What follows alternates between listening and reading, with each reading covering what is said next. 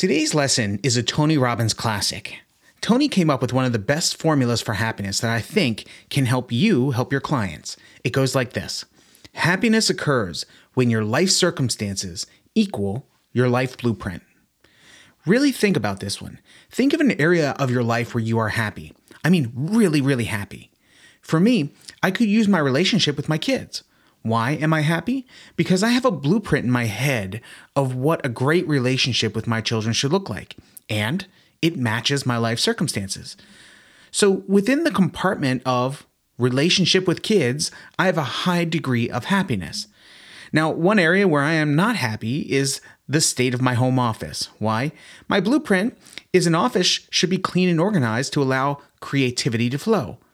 And as I look around, well, let's just say it doesn't currently match my blueprint. Here's how we use this formula to help our clients. First, teach them this formula when they vocalize their dissatisfaction with an area of life. Then, help them see that there are only two variables to work with when they are unhappy in a life compartment. For example, Jane is unhappy in her job. You might say, Hey, Jane, would it be okay if I introduce you to the formula for happiness? Of course, tell me. Okay, you experience happiness when your blueprint matches your life circumstances. That means you believe your job should be different. You have a blueprint for your career, and your life circumstances don't currently match that blueprint. So tell me, what is your career blueprint?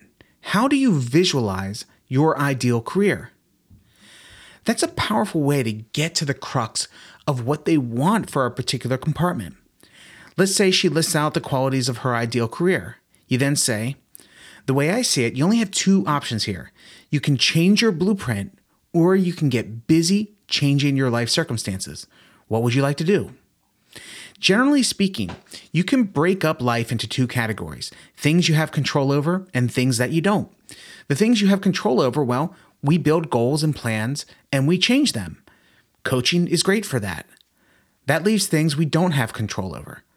Our only choice in those circumstances is to change our blueprint. Coaching is also great for that. Jane, I am so sorry that you were laid off from your job.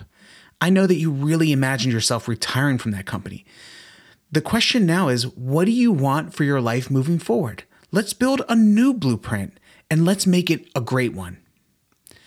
As I leave you for today, think about an area in your life where you are blissfully happy and one where you are woefully unhappy, and pressure test this formula. I think you'll find it powerful and, in fact, liberating. I'm Coach Ray Heinisch. Thank you for listening. And if you're getting value from these podcasts, please leave a review. I'll see you soon.